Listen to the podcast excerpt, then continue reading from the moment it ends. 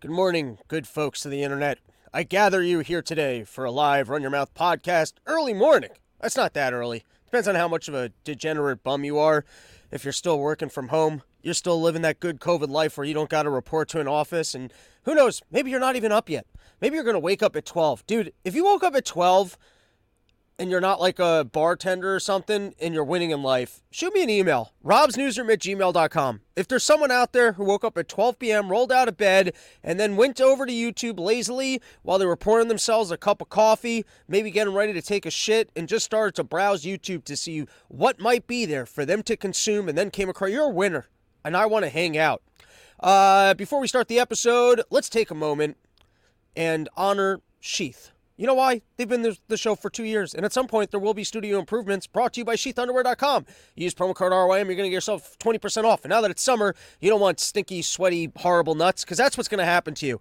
You continue wearing these terrible underwears you've been wearing for the last forty years because you never updated it, and you you you, you don't want to be old man balls. That That's how people get dementia. I don't know that I can make health claims like that, but I'm going to say it right now.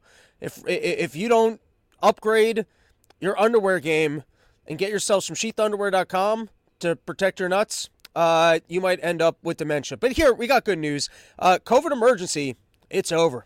You can finally go back to regular living. And on such a celebratory day where uh, we can finally move on from the COVID emergency, why don't we just get right into the news topics? Because we got a packed episode. I ain't fucking around no more. And here, we got some winners in the chat already. We got uh, Jimmer one seventy-one wishing me a good morning, and Forrest mommy saying that she's a winner. Doesn't sound accurate. You're out in uh, Colorado. It's early morning. You're winning. You're getting up. And after it, we're saying that the winners are the people that sleep in and don't have to get up till like eleven or twelve. All right, today's topics. First, Biden ends the COVID emergency, but what about the emergency enthusiasts who still want to live that emergency? Our coverage of the mask-wearing hermits who prefer emergency living. Because you know there's some people out there. There's some people who just, they've given up and they just, they like living in a space where they feel like they're constantly going to die. I mean, after two full years of committing yourself to a particular lifestyle of thinking anytime you live your house, you, you might die, and so you better home, stay home and watch Netflix again because you might get quizzed on what's there. I mean, that was what was nice about COVID living, was you got to take a brief moment pause from life to stay at home and work on your alcoholism. Usually the universe didn't shut down where people went to you and said, hey, listen, if you want to just give up on every one of your dreams, goals, and hobbies, just stay home and pretend like if you leave your house, you're going to die. We'll support you in this. And some people, they really took that opportunity. They said, oh my God, this is this is what I've been looking for. I've been looking for an excuse to just do nothing, which I support. Go back and watch my last episode. I support doing nothing. So, you know, I feel bad for some of these people who are really committed to the cause. And now, is someone at least like a, can we get the occasional Fauci appearance going, hey, maybe you should still be afraid of your relatives? Because you got some people that out there, they, they're not ready to move on from this. You know, maybe we're going to have to wean them off of it. All right, next topic, why the F B I is pretending not to monitor Discord servers and how a nar- National Guardsman had access to our nation's biggest secrets. I got to break down this bullshit. I'm not sure on this one. I'm I'm really, uh, I've become a little bit too conspiratorial. So I'm really, it just seems odd to me that you can be leaking documents for months on end on a Discord server, which I get it. You guys like your privacy, you like your Bitcoins, your private community. Oh, I'm on Telegram. No one can see me, except that Facebook bought it. I get it. You guys like to think that everything's free and that they're not watching you all the time. And maybe government's so incompetent that we fear an enemy that isn't even really all that strong. Maybe. Maybe that's the world that you like to live in. Or maybe you're like one of these mask-wearing people that just wants to stay at home. I don't know. I'm not I'm not saying with certainty, but it seems odd to me that for months on end, somebody could just be leaking information and that the conversation was found by people. Like, are you telling me that instead of reading the news, I should be playing Call of Duty late at night and seeing what random people invite me into Discord servers, and then that might be my access to actual information? Like, are you telling me that right now there's some guy out there with the greatest insider trading stock picks, has the best information anyone does on all of planet Earth? He actually knows that the uh, China's going to go invade Taiwan, and we're going to be blowing up our, our Silicon Valley chip factories. And, I mean, I don't know why I threw in the Silicon Valley part. The chip factories. And so, therefore, you should be shorting uh, uh, microchips right now and buying areas in the United States that can be overwhelmingly polluted, because that's where you're going to start making microchips. Uh, who knows what kind of information might exist? There might be a person right now who's playing Call of Duty. Some guy's calling him an N-word and, and the F-word. You know, they're, they're like cursing. And then he goes, I can show you the portal to spiritual enlightenment. And then right now, if you got into a Discord server, there's a person there who's got the Tibetan secrets for tongue-mouthing little boys. No, no, no, I'm I'm sorry. For spiritual enlightenment. You you actually get in there, and, and they've got old sacred texts that have nothing to do with sucking on little boys' tongues. That that that was like a messed up translation that somehow got handed to this Dalai Lama. That was like the wrong... But there's a different one. Uh, everyone, go on to Call of Duty right now. Maybe it's like Divide and Conquer. There's like five thousand people or so that listen to this. So, you know, whatever your day job was, instead of doing it, go play Call of Duty right now. See who you meet, and if maybe you get invited to a Discord server that actually has real, truthful information on it, and then you can invite the rest of us to it. Um, but then don't take the information and put it in other places, because then the F B I will know that you're know that you're there. And also, it can be a low-clearance young kid who uh, who who it manages to get the all this extremely valuable and insightful information that nobody else has, and the only people that he would want to share it with are his homies that he doesn't actually know in real life but plays video games with online. Because sometimes there's people that are actually that level of loserness that um, they're young, they're looking to belong, and so they don't meet people, they don't even broadcast, they don't even do this, they just go play video games online. Someone calls them nasty names and they go, but I got secret documents. You want to come hang out on my Discord server? Because I can show you things that no one else can show you. And then you're like some twelve-year-old kid and you go to the Discord server. You're like, why am I looking at maps and documents of Ukraine? This doesn't make you cool to me.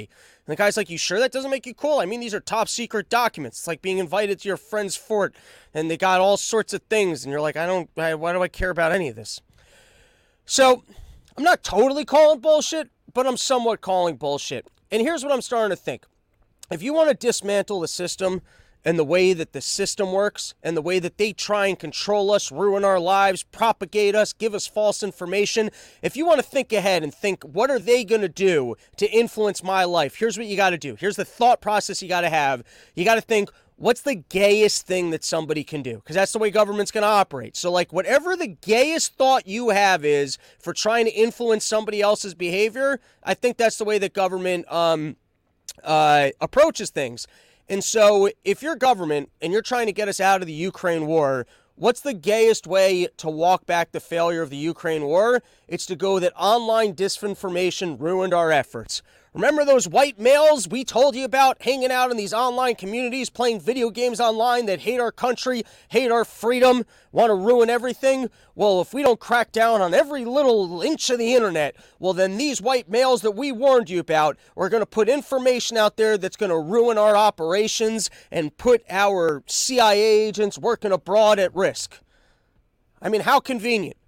We're losing the Ukraine war, and then they're going to go, oh, yeah, we, we would have won that thing if it weren't for those documents because of these white people who play video games and hang out on Discord channels. All right, sure. I'm not saying this one hundred percent. There's a lot of things that, like, I, I, I know one hundred percent. Not even one hundred percent. Well, some things are one hundred percent because we're the only operation in uh, YouTube unlistened to media uh, that's uh, one hundred percent, one thousand percent fact-checked and supported and backed by Russia. So we've got the primetime disinformation here. And luckily, because other media channels are so committed to lying to you, our one thousand percent fact-checked disinformation from Russia uh, turns out to be accurate sometimes. So this one didn't come from my top-secret Russian disinformation, a thousand percent fact check sources. Sometimes I do. Sometimes I get signed, sealed, delivered papers from the backers of this program that allow me to not just rely on the Sheath dollars, because sometimes the, even Sheath goes, hey, that's too spicy for you to be sharing uh, with the uh, YouTube community. All right, let's move on to our next topic. What else we got on my list? Oh, does going woke age a person? You guys see this Bud Light lady? Because the real story here is that apparently, I think she's trying to help other women. I think that's what's going on because somehow working for Bud Light has turned her into a horse. It's almost like in Pinocchio when they drink and they somehow turn into, I think wokeism ages a person. I think if we want to end wokeism, what we got to do is we got to take beauty shots of beautiful women who went into college, and then the ones that were indoctrinated for wokeism, and every single time they got outraged because the privilege and the way that these people feel, and well, I was promised that my green car was going to work, and you just, you got all these rageful thoughts, and it, it, it ages your face. Ladies, if you want to avoid wrinkles, you got to avoid the woke perspective, because what you're doing is you're absorbing guilt into your heart, and you're just going to be mad all the time because you're buying into a fictionalized reality that can't possibly work. And then every single day of your life, you have to continue to preach nonsense as if it's going to better and help humanity, but somewhere in the depths of your soul, you realize that you're just purveying nonsense on top on, and that that's what ages people.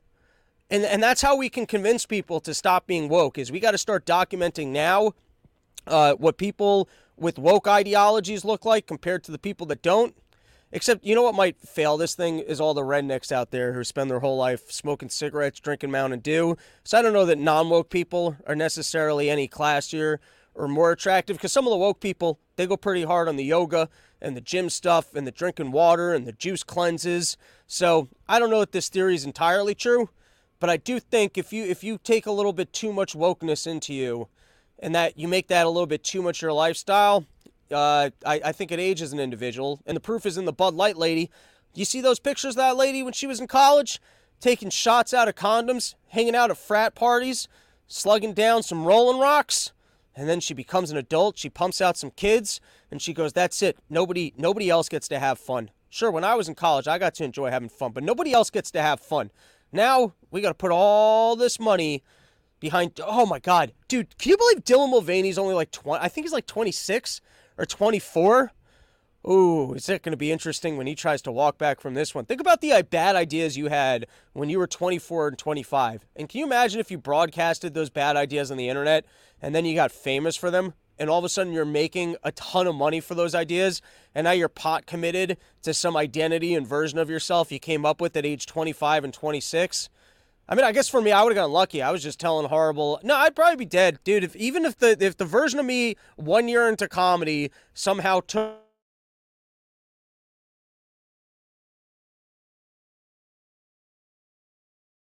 when you criticize uh, the F B I. It looks like I froze up for a second. All right, we got one more uh, one more topic, but be uh, before we do, let's see uh, let's see what else we got going on in the chat. We got um, we got Richmond. What was released that helps America? I don't know what you mean by that. Uh, maybe maybe we should switch over to calls. Lazy Eye Bear, ugly people like to wear masks, and I thank them. That is uh, that is an accurate statement. All right, moving forward, we've got one more thing coming at you. Um, oh, yeah, is Bud Light scrapping its plans for rib bottles for men's assholes?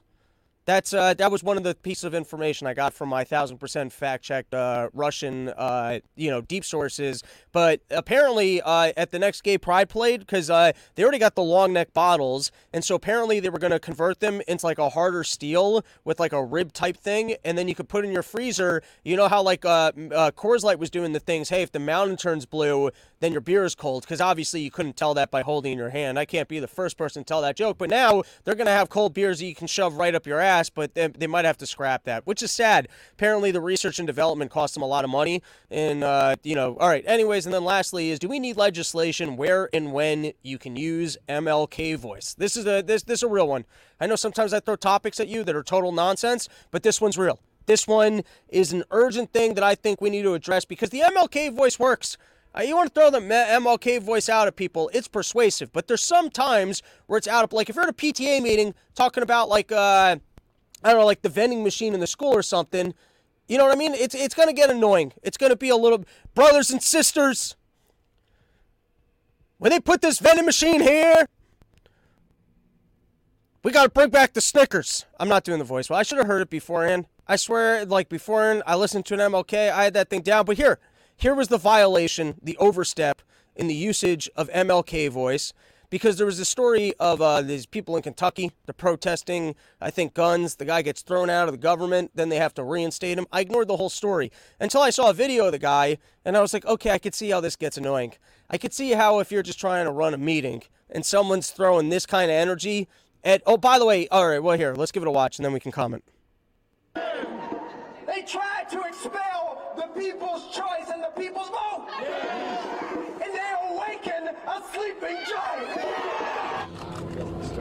Representative Justin Jones of Nashville reinstated Monday. Both black men returning does to the state a, house. Does that have sound, by the way? It's always uh, it's always fun to find to... out whether or not we actually have sound on this operation. Here's another one. Yeah. We look forward to continuing to fight. Yeah. Continuing to advocate. Yeah. Justice rolls down like water. Yeah! And righteousness like an ever-flowing stream. Yeah! Let's get back to work. Yeah! After the show. By the way, if there's any women out there that want to come in here and just clap, oh, yeah, yeah, what you said was so smart. Yeah, yeah, say it again. You're so smart. Clap, clap, clap. I, I, I'll. You can be hired. You can be the first staff member for the Run Your Mouth podcast. Maybe we'll actually we'll, we'll replace the Run Your Mouth banner with the full gospel choir, and we'll get that energy going every morning. Because it's it's hard not to have conviction in what you're saying when you got a you got a whole team of hype men right behind you clapping it up. Yeah, preach it, say it. All right, moving on. What else we got? Oh, I know we were talking about Dylan Mulvaney. We've been talking about the blunders made by Bud Light and other corporate brands.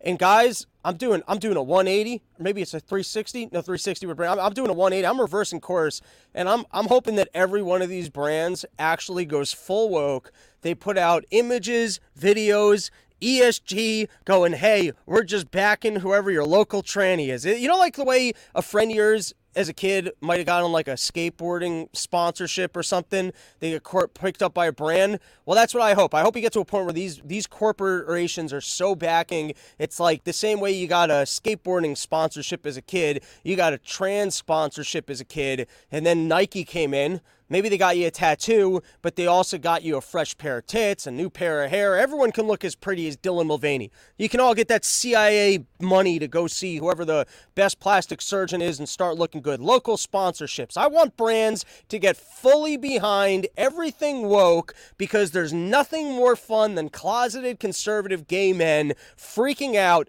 about the brands that they knew and love and were holding on to to try and pretend like they were straight.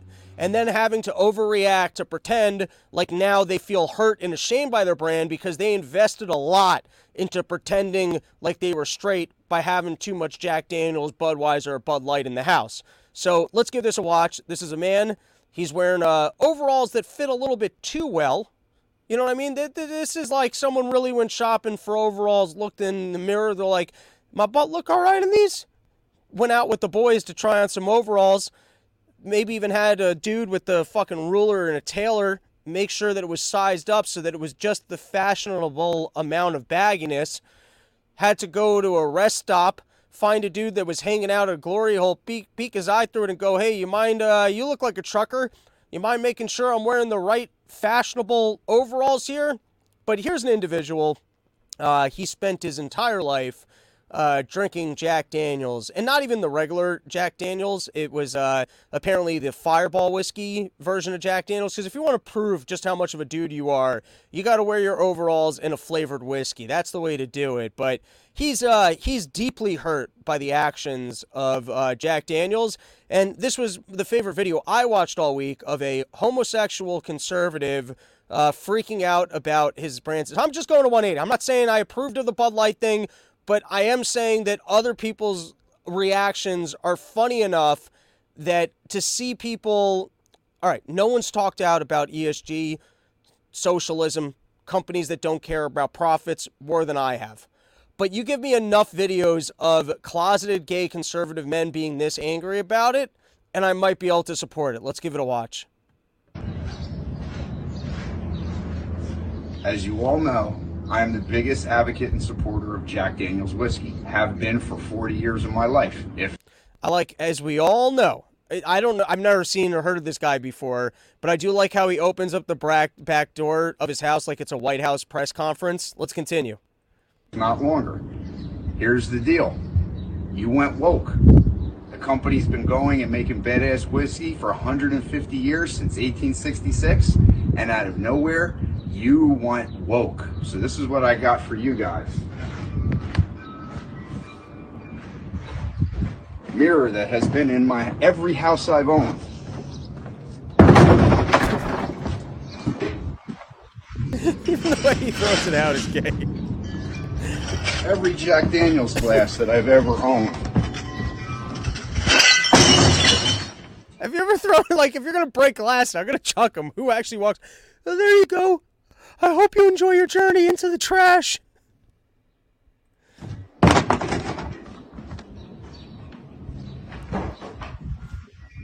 Every wooden sign that's been up in my pub.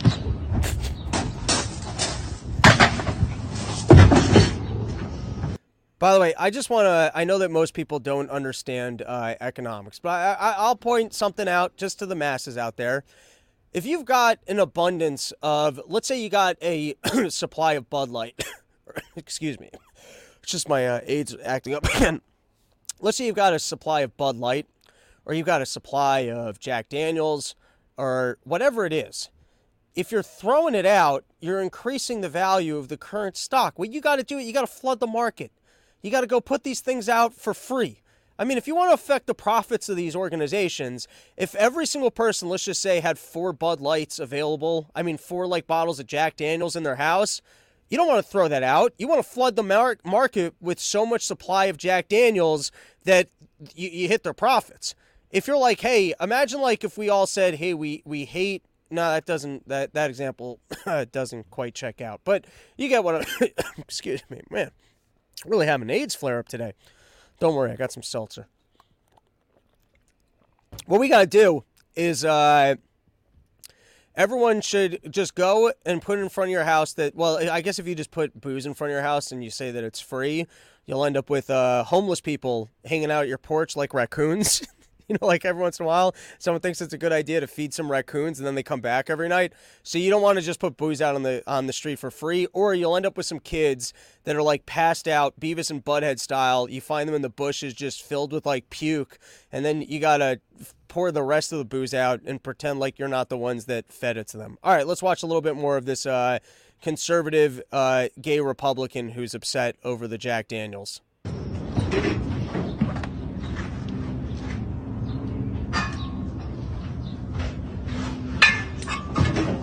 There's the Fireball version of it. Just throwing it out, lessening the stock to help support the profits of Jack Daniels as he actively reduces the supply in the market. All right, that's enough of this. Uh, I do have some comments, though, um, about the uh, general, uh, what happened here. I actually think it's funny watching a lot of people that don't drink beer comment on beer and Bud Light. I don't understand why anyone would drink it. It doesn't taste good. You don't understand alcoholism. You don't understand pacing yourself. Like, yeah, we all prefer hard liquor. We all do. But the thing is, first, you enjoy drinking. You like drinking. And so what you can do is you can spread it out better, because sometimes when you're ordering whiskeys and shit, you get too fucked up. And you don't want to get that drunk because you really enjoy your alcoholism. And you're like, I want to drink over the next ten hours. And I know that unless I'm doing beers, it's not going to work out for me. But here's what's interesting to me when it comes to beer is, uh, and this is why I do think that this is going to make a dent. Nobody really likes Bud Light.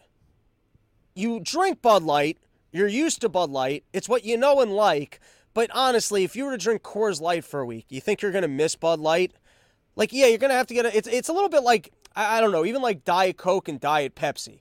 Let's say somebody, you went to a place that absolutely had zero Diet Coke. I don't know, you went to another country, there was no Diet Coke and there was only Diet Pepsi. If you drink Diet Pepsi for a week, are you really coming home and going, oh my God, yes, they've got Diet Coke, and now I haven't drinking soda in a while, but I and, and to that point, soda has a more distinct flavor. The difference between Diet Coke and Diet Pepsi is a much different uh, break than the difference between drinking a uh, a Budweiser versus a Coors.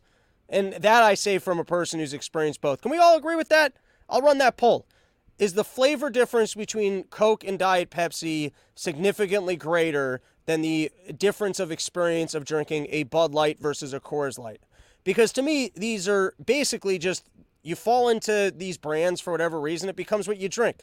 Like I used to have, I, I've had that even with comedy clubs. Like I'm always like a Budweiser guy, and then sometimes you're at a comedy club and they only do Heinekens, and you work there for a couple years, and then you're just kind of used to drinking Heinekens. I don't really like Heineken, but I think you guys get the point that I'm trying to make, is that sometimes you end up switching brands just because you experience the other one. You're like, yeah, that one's fine too. Tell me you never switched the cigarette brand because enough of your friends were into something else, and then that just became the cigarette that you smoked. It happens. So what I'm trying to say is that this uh, this might actually be stickier than what they realize. And that some of the people, I don't know the percentage of the market that last week said, fuck it, I'm not drinking Bud Light anymore. I don't know what percentage did that, right? I know, I don't think I'd want to be seen with the Budweiser right now. I guess I'm like that conservative gay guy who goes, fuck this wokeness. I don't want to see be seen with the Budweiser in my hand. Maybe maybe in a couple weeks, maybe once this uh, once this calms down a little bit, and drinking these beverages is no longer a testimony that you support globalism and these E S G agendas that hate us and want to, uh, and want to, you know, de- deprive us, uh, deprive us as a, of income, and continue to support things that we hate to make it seem like they're more profitable and more popular than they really are. I don't want to be making that statement. Joe Rogan likes making that statement, pouring himself a nice old big old Bud Light. There's no reason to take shots at the king. Uh, but anyways, what I'm trying to, I didn't even watch the segment. That was, that was reckless right there. There was, there, that was uncalled for. What were we trying to talk about? Let's stay focused here. That's the problem when you, you, you start broadcasting a little bit too early in the morning. Um, I actually think from all of the talk that I've heard, I'd have to see percentages, but let's just say as a theoretical, let's say thirty percent of people that were active Bud Light drinkers, and let's say Bud Light drinkers as being, you drink Bud Light more often than not when you're drinking, and you drink more than once a week. So here, we're the one people doing good analysis because we're a thousand percent fact checked and backed by Russia, so we're actually going to come in with some good metrics. A real customer of Bud Light, let's say a real customer of Bud Light spends at least fifty bucks a week on Bud Light. That's a pretty good metric. fifty bucks a week on Bud Light means you're either going out over the course of the week and drinking between five and ten beers, depending on what city you're living in, or you're picking yourself up like two thirty racks for some, you know, home game, getting fucking after it type drinking. It's a decent metric. You spend fifty dollars a week or more on Bud Light. Okay. Now, let's just say that thirty percent of the people who fell into that category last week said, you know what, I'm done with Bud Light, and I'm not drinking Bud Light. If I had to guess, of that thirty percent, forty percent will never return to the brand. I'm not saying that none of them will never come back. For a lot of them, it might be an established enough habit that once they realize that their other friends aren't calling them gay for drinking Bud Light, they'll go right back to Bud Light. But for some percentage of people that made the switch this past week, even if Bud Light makes a comeback and goes back to being cool, you're just going to be like, I'm a Coors Light guy now. I'm a Miller Light guy now. I'm a, I'm a, this new conservative brand that says that they don't hate me light now. Um, yeah, all right. I guess that's the end of that topic. Uh, what else we got? I guess before we transition, let's take a moment to plug the fact that Summer Porch Tour is coming at you shortly. So uh, April, well, it is April fourteenth. Uh, this Sunday, if I don't get too fucked up in Albany, which I'm not planning on getting too fucked up in Albany, I think it's going to be a nice calm weekend, doing some great shows with Davey Smith. I will be putting together Summer Porch Tour, uh, hopefully August, going to be re-hitting all the cities that we did last year, maybe more condensed trips, stacking more shows, because uh, I want to have at least like twenty minutes of new material before I re-hit some of those markets. And then if uh, you emailed me and I never played your place, we're going to be trying to do them May, June, and July. Going to be trying to do every single weekend this road uh this summer on the road. Ideally, I'd like to stack cities so you can do like Friday, Saturday, Sundays, all in different locations, kind of the way I did uh Kansas, Saint Louis, and Omaha. Um that's kind of the the the, the funnest way to do it. Get some, get the most stage time, get really sharp at comedy, put on the best shows, and uh actually walk away maybe a little bit better than break even. Um, and then, of course, I get to party with all you people in your backyards. Always a good time. Uh, so hit me up. You got a porch. Um, Robsnewsroom at gmail dot com. The application window is closing shortly, and uh, I look forward to partying with all of you in your backyards. And, of course, the show is brought to you by Sheath Underwear dot com. Use promo code R Y M. You get yourself twenty percent off. Okay, and then here we go. Transgender, this is from Newsweek. Transgender advocates spoke out against Rock's viral video, saying it seemed violent and threatening. Um, everything. The, the, the, just really the only card that they have is to go, well, when you did that, it just made me feel threatened and like there was going to be violence towards me. It felt violent and threatening and made my, my fear for the people I love who are trans come to the fore yet again as hate is celebrated. What are we becoming as human beings that this kind of behavior is tolerated? Susie Green, Community Director of Gender G P, a transgender health provider, told Newsweek. I got to get myself into one of these classes where you can look at anything that happens at any point in time and just go, well, I felt threatened by it. I really, I felt threatened. I, I feel scared. I'm so scared now. I'm going to go back home. I'm going to wear a mask again. That's how afraid I am. Oh, I can't even go outside. If you're going to let other people have freedom and state their opinions and do what they want to do. Oh, that's so scary. All right, what else we got? A new study finds one in five U S adults say a family member has been killed by a gun. How can that be true? How can that possibly be true? Have you ever met a person who even knows a person who has a family member that's been shot by a gun? That's always an interesting metric when it comes to, like, the death stats of, like, one in one hundred thousand. I believe I read this all the way going back to uh, Steven Pinker wrote a book, The Better Side of Our Angels, something like that.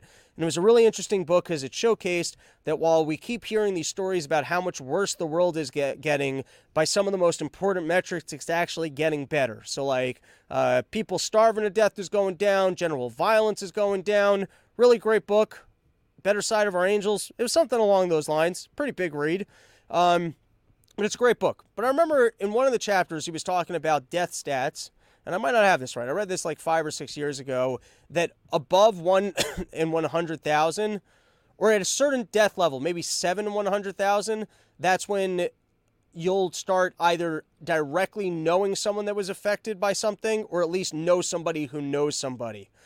So that, that was always kind of, I know that it's anecdotal, but that's always kind of an interesting metric of, uh, are you being lied to, or is something kind of statistically significant? So, like, for example, if you look at your social circle, how many people do you know who are healthy that actually died of COVID? So if COVID had been a terrible thing over a certain metric, I'd have to go look this back up because I don't remember. Maybe it was seven in one hundred thousand. You would start having people either in your immediate social circle or people that are adjacent to your immediate social circle. There would at least be an incident that you could refer to. Now, obviously, is that statistically perfect? No, not at all, because you might be the one person who, even though it's seven in one hundred thousand, I guess you don't know anybody. But when I read a stat like that, one in five, so I don't know a single person, I don't know a single fam, I don't have a single family member that's been killed by a gun. I don't know a single person who their family member has been killed by a gun.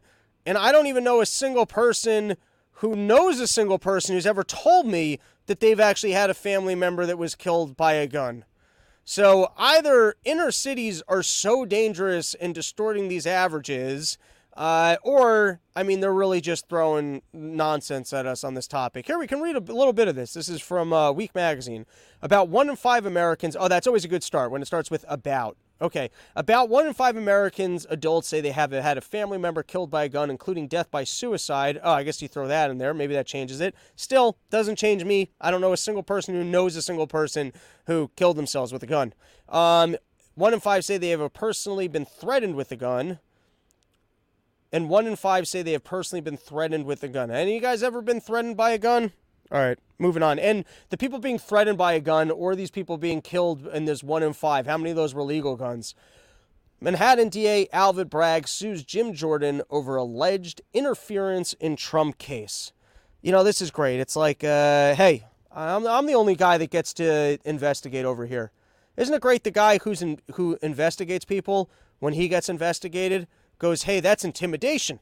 That's interference. And then Jim Jordan gets to, it's, it's amazingly circular. Jim Jordan goes, well, you're investigating, intimidating, and interfering in the election, so I'm going to look into why you're doing that. And then this guy goes, how dare you investigate me? That's interference with my job. I mean, that's basically going to be what all of our taxpayer dollars are going to at some point, is some division of government uh, investigating another division of government while they spend more tax dollars to go, hey, you're interfering in my work, which is I'm supposed to be investigating that guy. Well, if you're investigating that guy, then you're interfering in his work. We better investigate you. Oh, but I'm investigating you because you're interfering with him. There you go. There, there's all your taxpayer dollars at work.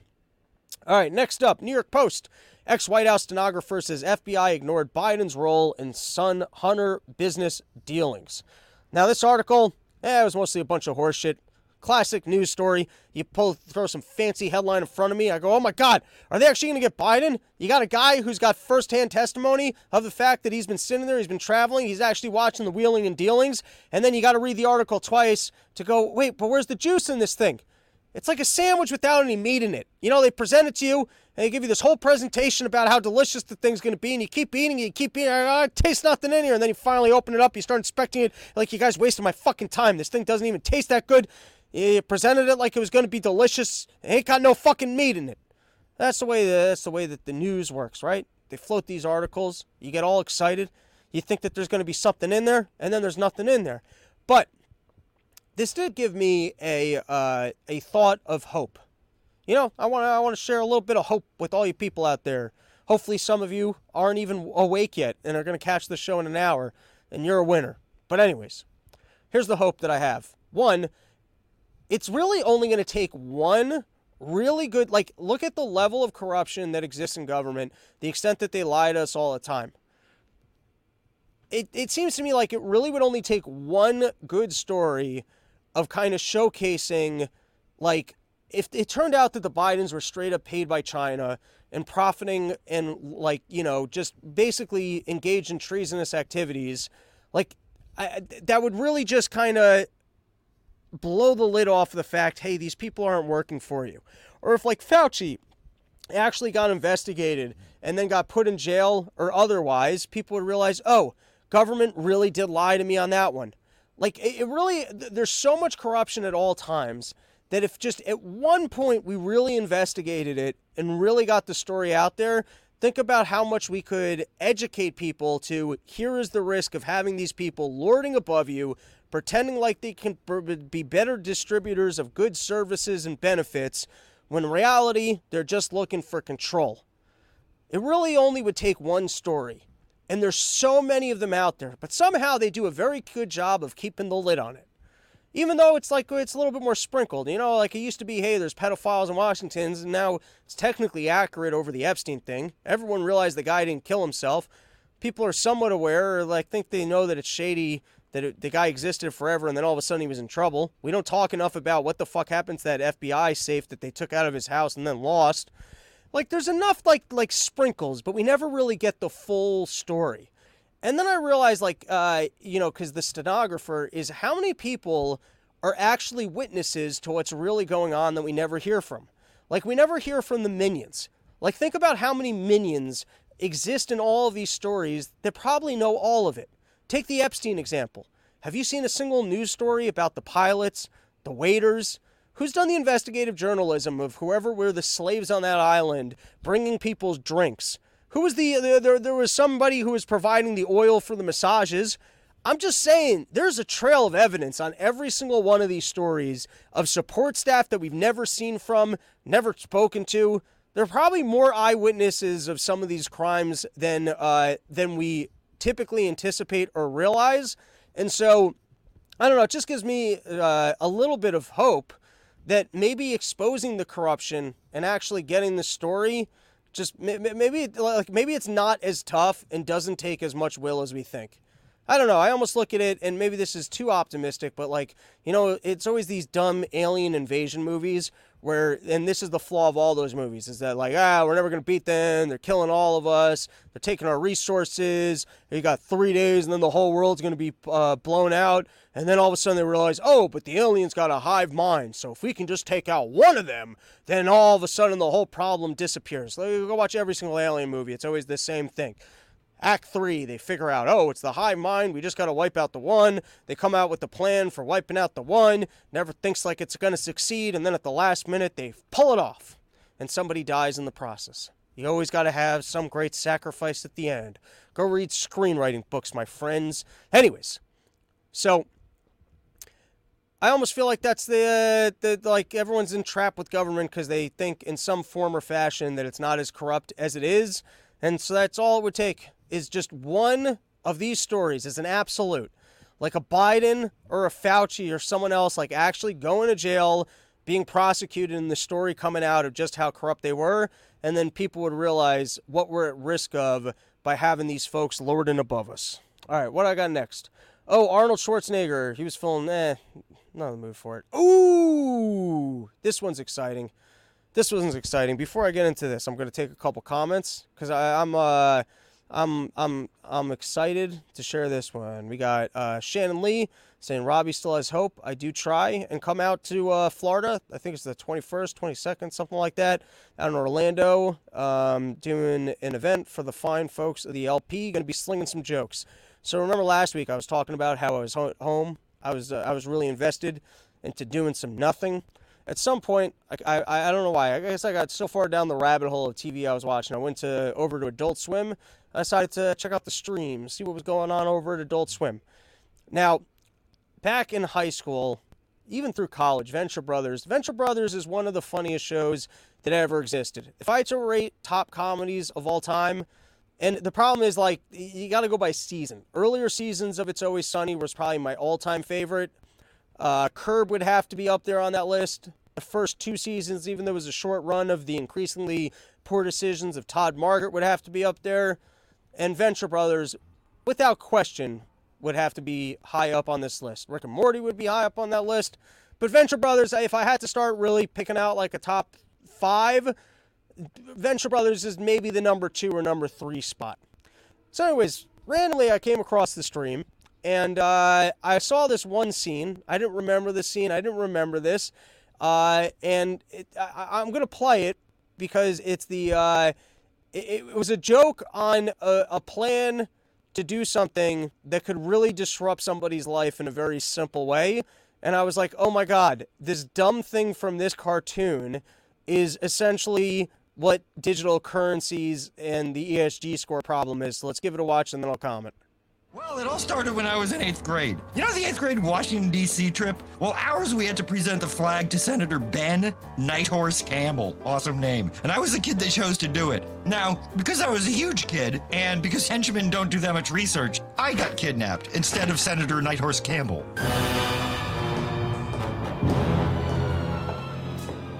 You just have to sign this, and then we'll let you go. It's a harmless little law I'd like you to instate. It simply makes the surname Venture illegal.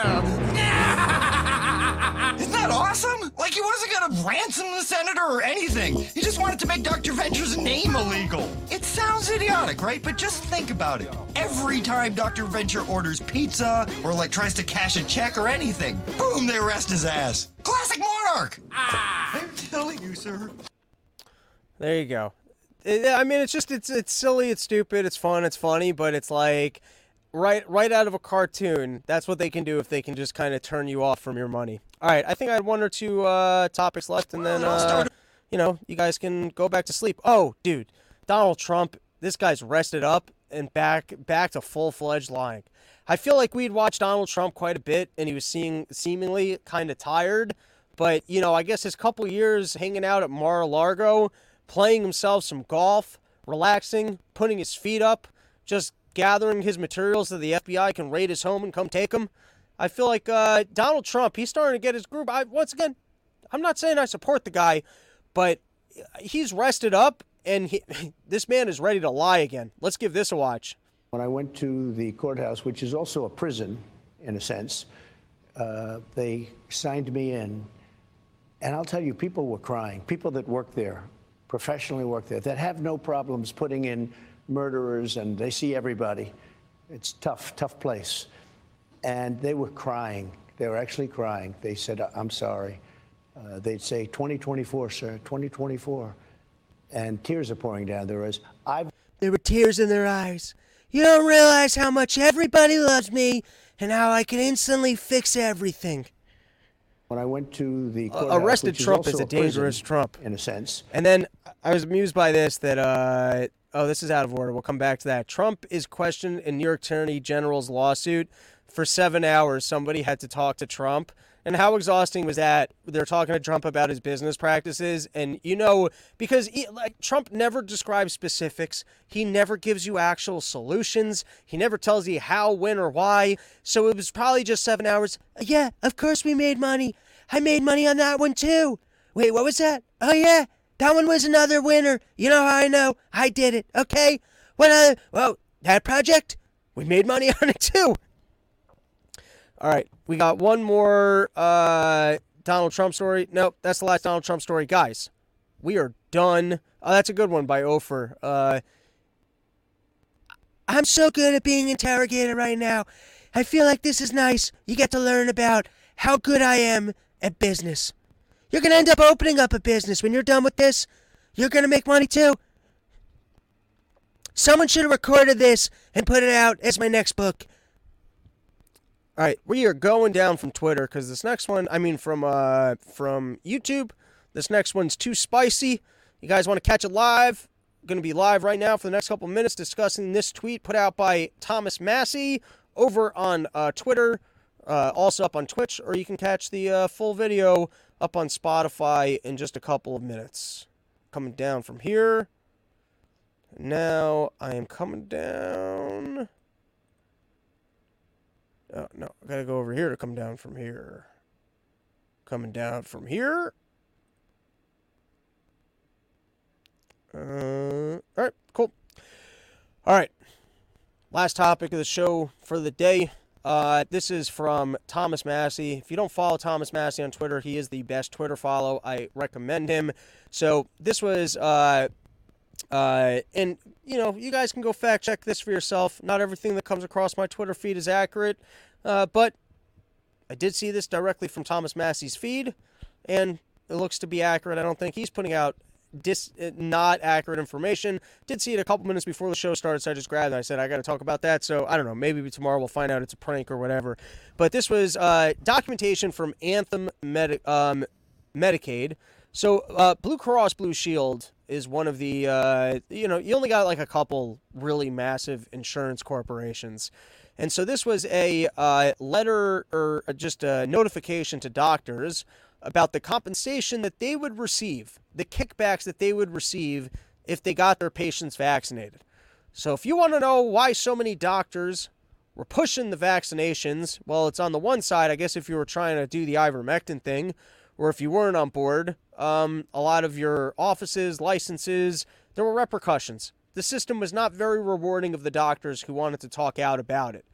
And that was probably in part because I'm not saying that the doctors, any individual's doctor is bad, but usually, even if you're in a doctor's office, if you don't own that doctor's office, uh, and once again, there's compliance issues. They, they don't want you going out making your own recommendations and criticizing the system. People were being threatened on their licenses, jobs, or otherwise. And I don't have perfect documentation of that, but that was the sense that I got. And also what I heard from a couple, or maybe even just one individual. But it didn't seem like it was very easy to go, hey, I don't support this, or I've done my own research. Um, it seems like doctors were also threatened to stay in line. And threatened to stay in line might just be by your own office because there's a guy above you who's running the business. And so they're making decisions for the hospital, or you're part of a, uh, you're affiliated with a larger hospital, which happens in medicine because uh, insurance costs, malpractice costs, they get high. So, or at least that's what I saw in my town. It's like every single doctor's office here now seems to be affiliated with the uh, one hospital in town. Okay. So this was from Anthem. Okay, so uh, I'm sorry, just to kind of keep information straight here. I do think that it was tough to criticize what was going on, and I also think that there were consequences and repercussions if you were making efforts to criticize, and you were a doctor, what was going on in the uh, the world of COVIDs. Uh, this is not documentation of that, but this is documentation of financial incentives that existed in terms of being a doctor and pushing the vaccine. And these seem to be uh, pretty good incentives. So here we go. COVID nineteen Vaccine Provider Incentive Program. Getting vaccinated against COVID nineteen is one of the best and safest ways people can protect themselves and their families against the virus.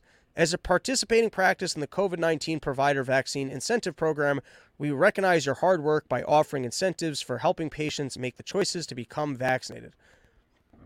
Eligibility. This COVID nineteen vaccine provider incentive program is open to you if you are a participating Kentucky primary care provider. Oh, maybe this was only in Kentucky. With an Anthem, Blue Cross, and Blue Shield Medicaid Anthem panel size of twenty-five or more members, all Anthem members identified as receiving COVID nineteen vaccination services are included in the methodology. Vaccines results will be determined by COVID nineteen vaccine claim or by confirmation from the Kentucky Vaccine Registry. The results will be calculated for two time periods. December first, twenty twenty-one is the initial incentive payment. December thirty-first, twenty twenty-one is the final incentive payment. How can you qualify for a bonus? If your practice meets the below thresholds for vaccination with at least one dose, by September first, twenty twenty-one, you receive the initial incentive payment based on the following rates. thirty percent of Anthem members vaccinated, you get a twenty dollars bonus. Let's just skip ahead. If seventy-five percent of Anthem members were vaccinated, you get a one hundred twenty-five dollars bonus per vaccinated member. I work sales. That's fucking sales structure right there. Aggressive bonuses, the higher the performance. And you're sucked in with all the other people. You go, hey, I just want to be a sales guy. I just want to do my own thing. And they're like, nope, you're on a team now. You're you're in this with these other doctor offices, and if all of you guys can get together and push this vaccine, if you can get seventy-five percent of this people on this plan vaccinated, you're going to be making yourself some money. one hundred twenty-five dollars per vaccinated per. I mean, what did, what did the government even spend per shot? I, I mean, I don't know what most medical practices are, but think about it. Some guy comes into your office, you got to give him a shot, he walks out the door. So even at the lowest rate of twenty dollars bonus, it's not bad. twenty bucks just to put a shot into somebody's arm. And that's a, that's a kickback. I mean, you would think that the uh, doctors, I guess they would have their own incentive, which is you're paying the doctor, right? Isn't that the way it's supposed to work? I guess I pay the doctor, and then the doctor will make recommendations for my health because I'm the customer and I'm paying him. And he's not going to recommend things. Like, in other words, imagine if you're a doctor's office, and um, I guess, and it's probably the way it works, but you know, every time I put you into, uh, I refer you to the guy for broken limbs. Like, you got a perfectly good, nothing's broken. I refer you to that guy, get myself a kickback. I got a financial incentive to go, hey, you, you might need surgery on that thing. Now, with all that being said, you might go, well, the insurance company, if they're making these payments, it must be because they want to prevent the future uh, problems of what they think it's going to cost you if you actually get sick with COVID. That maybe the insurance company's doing the forecasting, and they're realizing we need everybody to get vaccinated because if they're not vaccinated, they're going to get sick, they're going to die. That's going to be a lot more costly to us. So what we need is instead for everybody to get vaccinated. First is, I remember I broke down the math on this when this was a claim being made by the airline industries, and we priced it out and we found out that it was false. So you can go back down the archives. I'm not even good at math, and we were able to do the basic actuary uh, table. I mean, it wasn't that sophisticated. I just kind of said a bunch of things in my uh, out loud and said, yep, I'm right. But and it's down the archives, so good luck finding that one. Uh, but my guess is that uh, Anthem probably has a direct relationship with Pfizer, which has a relationship with government. I think they all get together. They figure these things out. And then the people, they sit down and they go, all right, well, how do how do we make sure that we get compliance? And amongst all the ways that they do ensure that they get the compliance is that they work directly with your doctor to financially compensate them for the agenda that they're looking for. And they go, oh, why is it that no, no, no, the doctors? Well, the, it's because they're not allowed to criticize it, and they get compensated for staying in line. So, you know, good luck getting an honest opinion. All right, we are done with today's episode. Let's take a couple uh, comments. Sheen! Anthem runs the Medicaid programs for a lot of states. I had an Anthem plan that cost seven hundred dollars a month for the best exchange plan, and three of my docs wouldn't take it because they thought it was Medicaid. Yeah, it's odd that it has the word uh, Medicaid on it. Um, all right. We got Ofer coming in with South Park in the first season of... Oh, dude, early Arrested Development, like those first five seasons when it was on Fox, was an excellent show. Uh, South Park, I'm not a religious watcher of. I'm not saying that South Park isn't funny.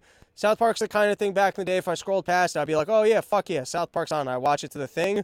But it's like, that. that's kind of my metric is, does something captivate me enough that I want to go back down and watch the entire, because I'll binge watch television. So if like, if something really isn't, like I will spend three days in my house. Like I said, I'm good at doing nothing. So South Park never grabbed my, or like when new episodes come out, I'm not like, oh my God, I gotta go catch the new South Park episode. But I'm not saying South Park's not amazing, and then every once in a while on the social satire episodes, you're like, whoa, these guys are doing it the best. All right, that is our show. Um, thank you so much for uh, for coming out. I mean, you didn't come out. You sat at your, you sat at your house. You listened to my show for free. Honestly, it, this didn't take you all that much. So, yeah, yeah, you know, I take back. I'm going to save my thank you for someone that deserves it a little bit more. I mean, I appreciate you. It's nice. It's nice that you're a fan. And it's particularly nice if you're one of the fans that when I do come to your city, show up and buy tickets, which we're going to be on tour, Summer Porch Tour, come hang out. Even if you don't like my jokes, you can pretend to laugh at them so that I can feel good and write new ones. So I, we're done. Guys, the show is over. I don't even know why you're still here. It's awkward. I clearly ran out of things to say like three minutes ago and then just continue talking because um, we're under new contracts here with the network where we have to fill up a full and proper hour. And we're only at fifty-four minutes and fifty-seven seconds, which means I have to filibuster for the next five minutes or uh, the sponsors, they said they pull. And uh, so at this point, like I said, the show is over. There's nothing of value that's going to be said from here to the rest of the show.